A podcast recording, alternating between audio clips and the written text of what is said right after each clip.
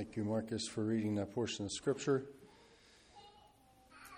And greetings to each one. It's good to be here again this morning after having been away for a few weeks, two Sundays, last two Sundays. Especially want to acknowledge Daniel and uh, thank you, Daniel, for preaching last Sunday. Uh, we had a wedding in um, Westmoreland County, Trauger, Pennsylvania, and had originally planned to be here for Sunday and then uh, changed our plans to accommodate my in-laws' parent, uh, my wife's parents, and and then uh, short notice things changed around, and, and Daniel um, was willing to preach, and for the rest of the, the ministerial team and their um, willingness to work together like that. I did uh, think uh, didn't think about it till uh, after the announcements were over. I wonder if it shouldn't be mentioned here for those of you who would know. Um, Amos and Fanny Stoltzfus. Amos um, would have been um, one of the ministers at Refton Church back in the day. And then between the time of Refton and them moving to Dundee, they attended here at Mine Road for a few years at least. Um, and he assisted some in preaching. They lived for the last 20, 25 years in Dundee, uh, New York. Amos passed away this past week. Um, fairly unexpectedly, as I know, as I understand. And there was a funeral in Dundee yesterday, and there will be a visitation this afternoon at Weavertown Church from 1 to 3, and then a private burial after that. He'll be buried at, at the Weavertown Church. So Amos was my dad's uncle, and um, Amos and Fanny were a dear couple.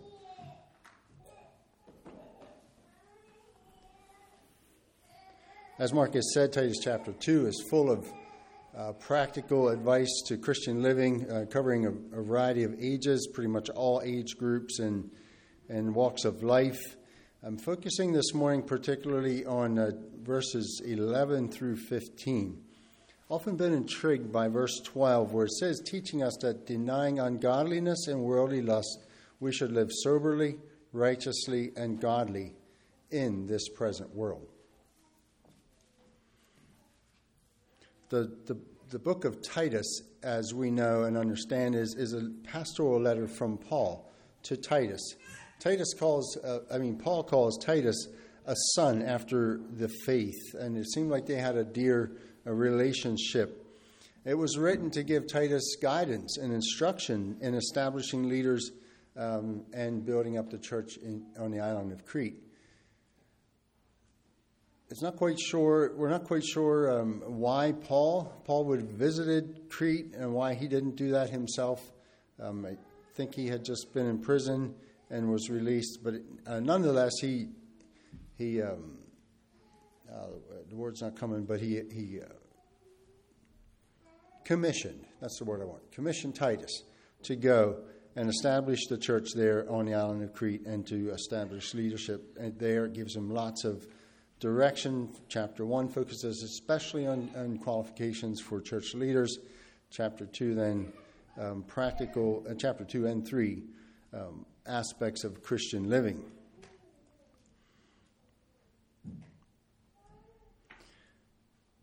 In this context, then, in chapter 2 and particularly, he gives verse 11 as, as the bedrock or the foundation for all practical aspects of Christian living.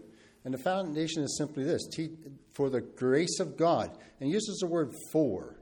For the grace of God that bringeth salvation hath appeared to all, all men. And then verse 13, I think, tags right on behind that, looking for that blessed hope and a glorious appearing of Jesus Christ. The word for is a primary particle assigning a reason.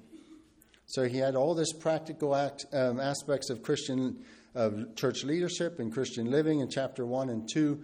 And then in verse 11 of chapter 2 says, For the grace of God. The reason is the grace of God has brought salvation to all men. And think about that a little bit, just that in and of itself. Salvation.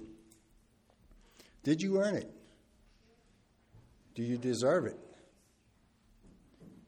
Can we gain it? And we know what the answer is to those questions. We cannot earn it. We cannot we do not deserve it, and we cannot do enough to gain it.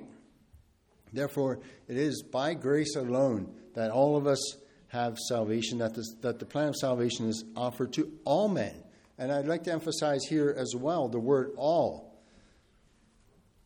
Not only Jews, not only the Greeks, the, the people on Crete were mostly Greeks. And we know that Paul was coming from a Jewish background. Um, Titus himself was Greek. And the Bible would tell us that there was some pressure put on Titus at some point to follow a Jewish protocol. But Paul um, supported and, and rooted for Titus against that.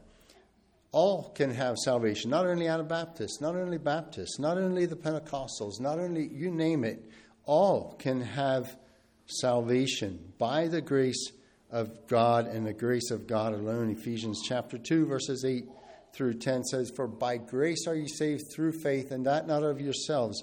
It is the gift of God, not of works, lest any man should boast. For we are his workmanship created unto. In, um, now I'm stalling. I'll look it up. For by grace are you saved through faith, and that not of yourselves. It is the gift of God not of works, lest any man should boast. For we are his workmanship, created in Christ Jesus unto good works, which God hath before ordained that we should walk in them. It is only by the unearned, unmerited grace of God that salvation is delivered to all men, to mankind, and it's given to all. The only exception to that being that there's there possibly will be some that do not know. And I was inspired by the testimony from camp. I heard some of it from the girls too, from our daughters. Um, some of the things that happen in the moving of the Spirit. And we have our work um, cut out for us moving forward and standing by these young ladies and supporting them and encouraging them in their walk with the Lord. All can experience salvation by grace the rich, the poor, the learned, and the unlearned the employer and the employee, the president and the citizen, all can experience salvation. As it has been said by others, the ground is level at the foot of the cross. The second thing that is the foundation and the bedrock for practical Christian living is the blessed hope and the glorious appearing of our Lord and Savior Jesus Christ. We are here as pilgrims and strangers. We are here but for a time and it's only a, a short time.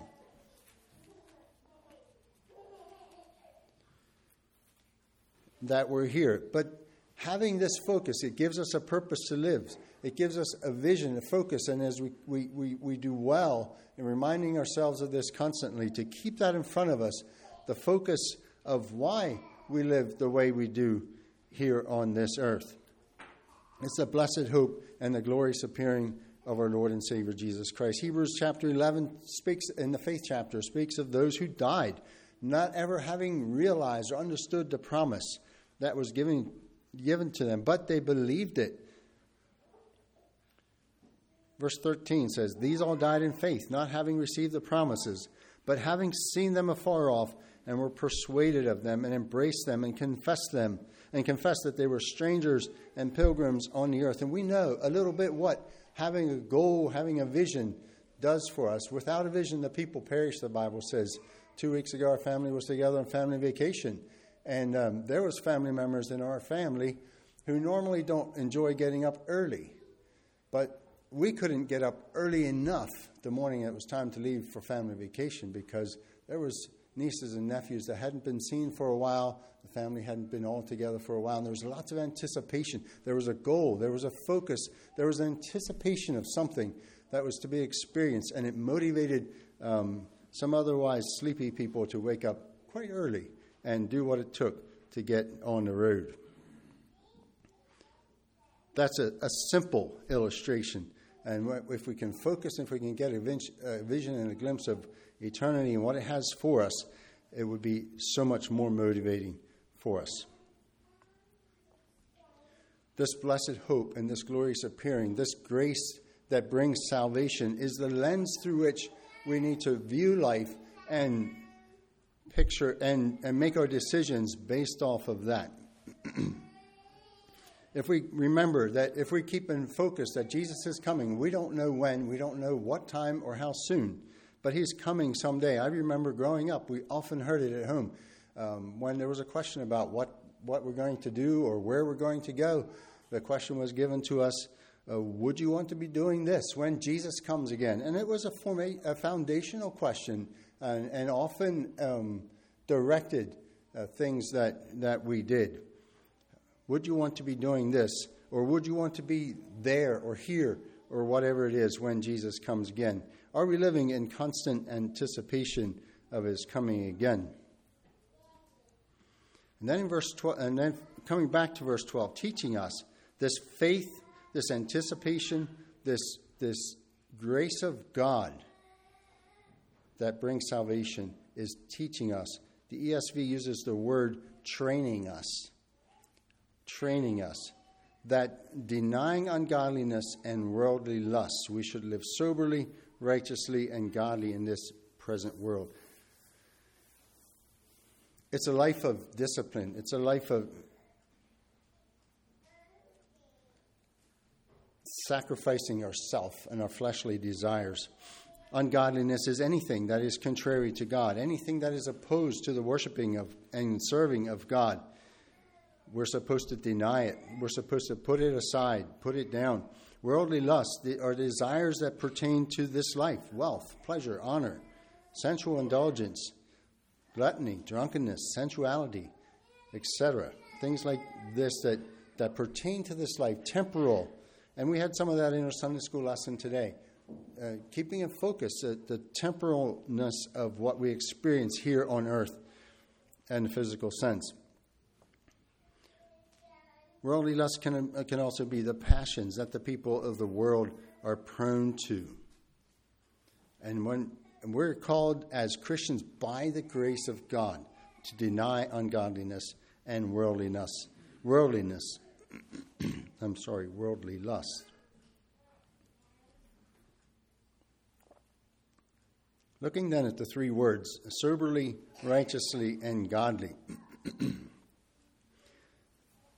soberly uh, is, the, is the thought of bringing under control the ESV uses the phrase self controlled inst- uh, instead of the word soberly, bringing worldly lust under the control of reason and reason under the control of the Holy Spirit, having passions well regulated and under proper control. Unbridled passions, unbridled temporal passions draw our attention away from the wonder of salvation and the blessed hope of his appearing. We are called to live a life of self control, bringing our intemperance, bringing our passions under control and under the governance of the Holy Spirit and the Word of God. Righteously, righteously is living in fidelity and integrity with our fellow men.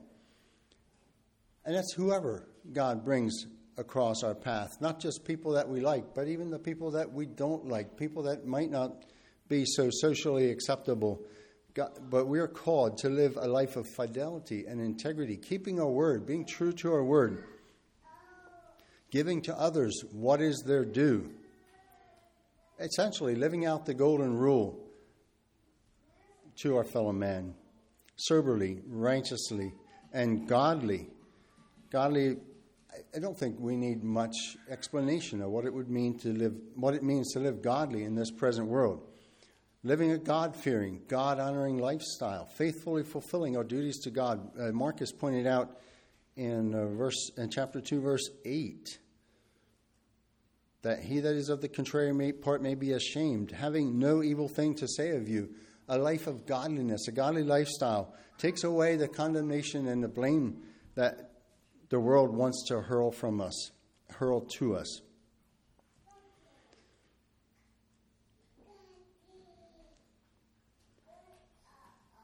faithfully fulfilling our duties to God is what this word godly refers to in this verse.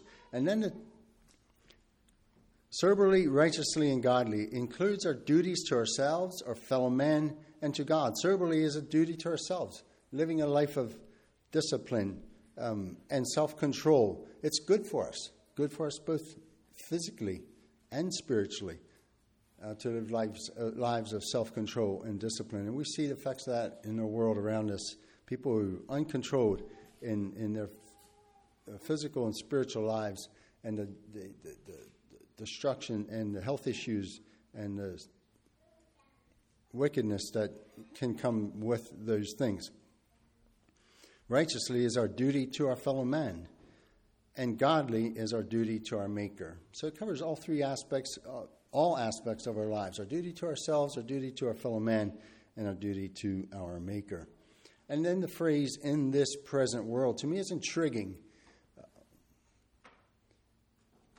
I didn't take much time to study uh, the culture or the world um, of the island of Crete at that time. And I don't think we need to get hung up on that because I believe the scripture is, is applicable to us today. And the, phrase in this present world simply means now, simply means where you find yourself, whatever stage of life, whatever culture, whatever part of the world that you find yourselves in this present world is what this is the lifestyle that we're called to live by the grace of God and with the anticipation of that blessed hope and the glorious appearing of Jesus Christ. Now, I'd like to circle back a bit to the phrase live soberly. It's interesting to me to note in this portion of Scripture, in this book, that it was a phrase and it was a, um, not just a specific phrase, but a thought and a mentality that, that, that Paul mentioned a number of times. This is the fourth time in this book that Paul mentions living soberly in, as he was writing to Titus. Chapter 1, verse 8 refers to the um, qualifications of a bishop. He is to be sober. And verse 7 uh, references not given too much wine. Chapter 2, verse 4 the aged women are, are to teach the younger women to be sober. And then in verse 3, the, it mentions again specifically the aged women are not to be given too much wine. And then verse 6, chapter 2, verse 6, young men likewise exhort to be sober minded. And sober again here is the idea of living self controlled, self disciplined uh, life. Now, there's been something that I've been thinking about some recently, and I was thinking of how do we um, talk about this? How do we address this?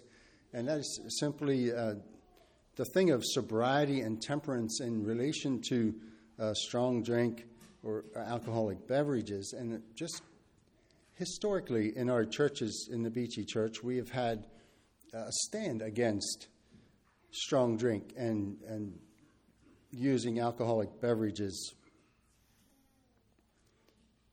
And I didn't take time to study the history behind that as well either. Um, I do believe that many of our parents, and I think in, in my teenage years, um, maybe as young as eight or ten, I, am not exactly sure, we heard a lot more about this. And I believe some of that was because there was my parents' uh, peer group and a number of people before them that would have come out of a, Rumspringa background. You know what I'm talking about. And where it was commonly accepted and almost approved that, that the young people would enter this life, this, this stage of life where um, partying and, and going, living outside of the church guidelines was normal and, uh, and ex- almost expected.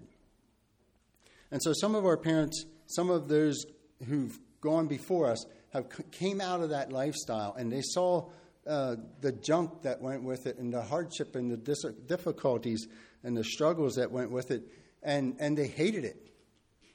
And they spoke against it, and we took a stand against it. And I remember growing up, even re- getting this periodical. I don't remember what it was. I didn't call mom to see, uh, see, see what the title was, but it was one that was put together by uh, conservative Baptist John Rice. Um, was uh, one of the main men. I don't know if any of you would have read any writings from John Rice. There's some nods, yeah. And John Rice was very, um, and, and his group was very vocal about drinking and the wiles of drinking.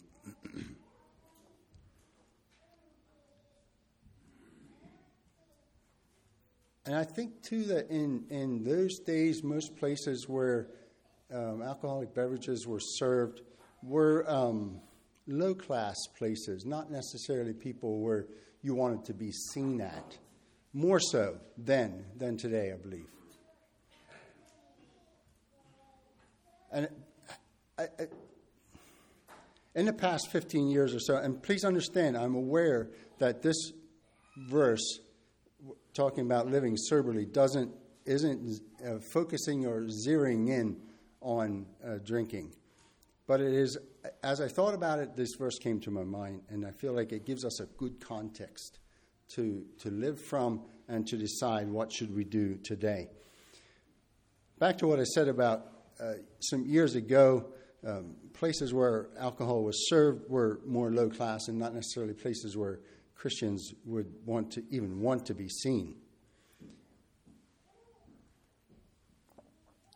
It seems like in the past 15 years, if you want to put some time to it, I'm not sure, that scene has changed. and the thing of small breweries have become fairly commonplace around us, a kind of a growing thing.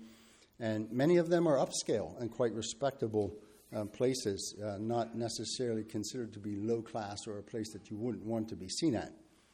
And I believe, I don't know which came first, but also with it, then casual drinking has become more popular in the culture around us and is considered to be cool and trendy and much more socially acceptable than it was in the past. And I believe that this trend is finding its way into our Anabaptist circles. and so I'm just calling us this morning to consider how do we view these things? How do we decide what is right, what is wrong? How do we respond to um, these, these, these things that are, we're being faced with today in this present world? According to Paul's writings to Titus, there's reason for concern and caution. Now, with this, we can note uh, phrases like in verse chapter 2, verse 3, where it says, not given to much wine. And we know that Paul told Titus to take uh, told Timothy to use a little wine for your stomach's sake. There was health benefits. And apparently, Paul isn't saying no wine, but he's saying not given to much wine. He does mention verse to the bishops and the qualifications for the bishops not given to wine. So I'm not quite sure. Um, definitely not being controlled or overtaken by it. Now the question then is. Let me back up a little bit first. Uh, on this idea of Paul's words to Timothy, where he tells him, actually, he told him in uh, 2 Timothy, 1 Timothy 5.23, he said, don't drink water but drink a little wine for your stomach's sake. And I, I feel like there's a, ten, a tendency among us to, around us, let me say it that way, to kind of flippantly use that as an excuse to justify um, some things like casual drinking. One thing I, I think we should consider that you know it's undeniable that there's medicinal benefits to wine. There can be, but there's also one thing for us, I think, to consider before we use that ex- excuse too, um, too carelessly or too eagerly is that today, in 2022, we have medical practices, medicine, antibiotics, if you please, um, that were not available in Paul's time. And we have easy access to purified bottled water um, if water is the problem. Just a thought. So, the question I'd like for us to address in, in, this is what is the right response for the Christian of 2022 to these things?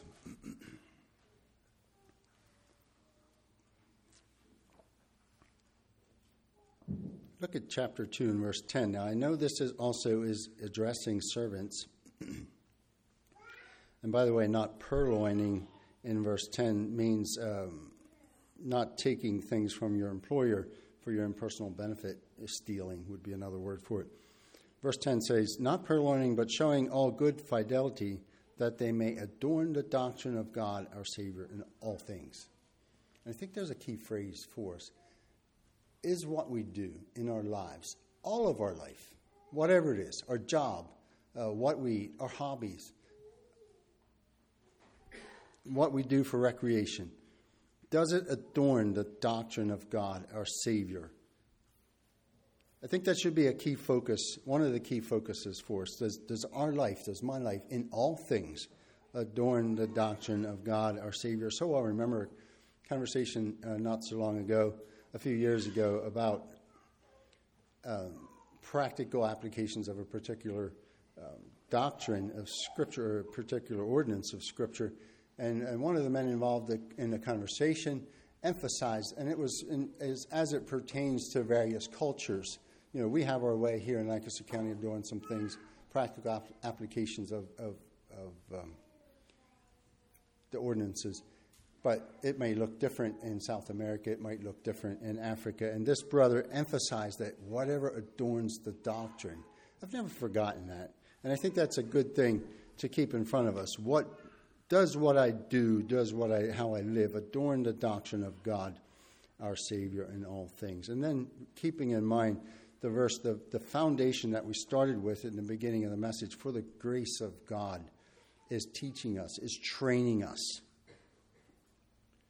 how to live a life of discipline, a life of temperance and self control. and remembering that our focus and our vision, our hope, the goal that we have is that blessed hope and the glorious appearing of our Lord and Savior, Jesus Christ. There are verses then, practical applications from the book of Proverbs has a number of verses.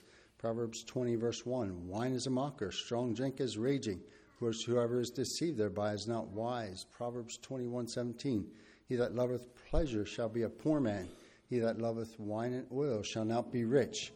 Proverbs 31 4 is not for kings, O Lemuel. It is not for kings to drink wine, nor for princes strong drink.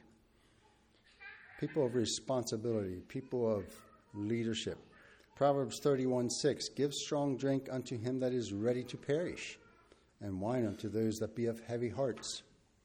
Proverbs 6 27 is a verse that I think we also need to consider because we can take the thing of moderation and, and, and so where do we draw the line when we talk about a little wine for your stomach's sake, for instance?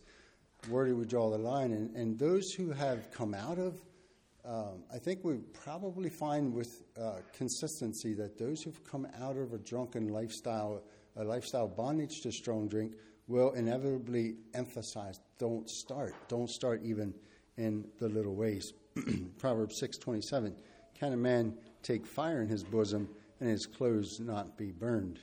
Is the, is the idea here to see how close we can get or how far we can stay away?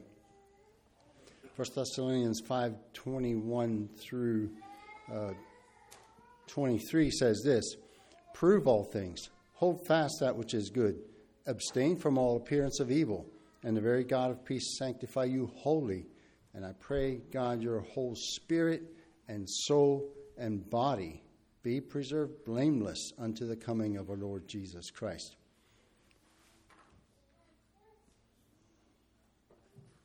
Again, I emphasize, I recognize that soberly, as it's used here in this verse 12, is not limited to strong drink. I think it gives us direction for it, but it definitely applies to all that we do and say what we eat as well as what we drink, and how we live our daily lives, doing all with discipline and self control, keeping in mind the blessed hope and the glorious appearing of our great God and our Savior Jesus Christ. Again, I emphasize the questions that we need to see life through, the lens that we need to focus, I think that we need to focus and make our life decisions through is I'm sure there's many different things that you could add to this, but for the sake of the message this morning, what I'm seeing here in Titus chapter 2 is three simple things. Does what I do adorn the grace of the doctrine of God? Is what I do the, is what, the God, what the grace of God teaches me to do? And does it evidence a purpose beyond today and beyond the here and now? In closing, I'll read Titus 2 11 through 14. For the grace of God that bringeth salvation hath appeared to all men, teaching us that denying ungodliness and worldly lusts, we should live soberly, righteously, and godly in this present world, looking for that blessed hope and the glorious appearing of the great God and our Savior Jesus Christ, who gave himself for us, that he might redeem us from all iniquity and purify unto himself a peculiar people, zealous of good works. Let's kneel for prayer.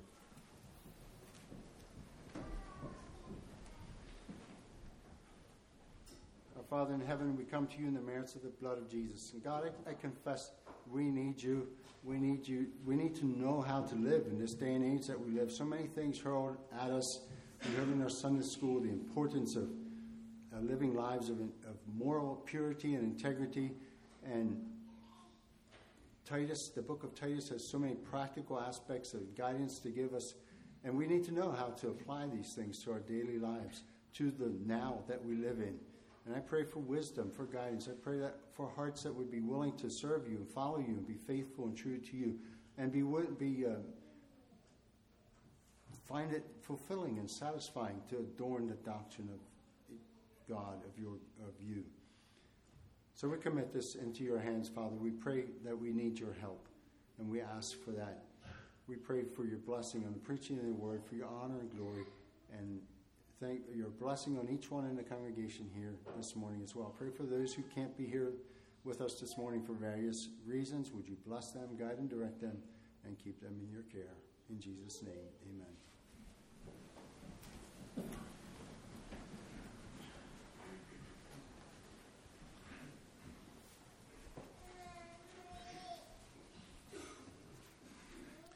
Well, thank you, Jason, for preaching this morning.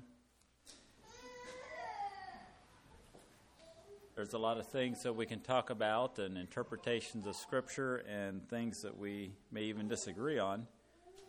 And yet, as we look at the fruit of them, I don't think we can disagree on that.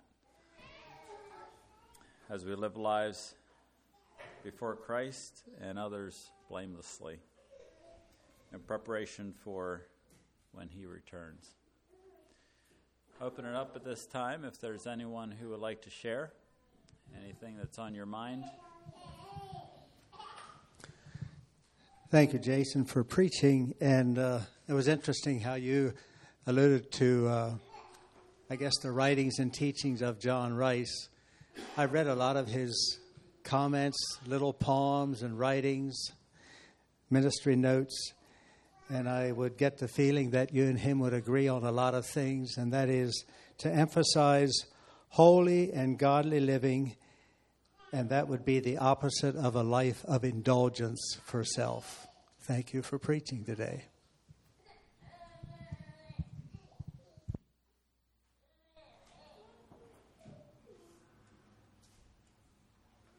Anyone else?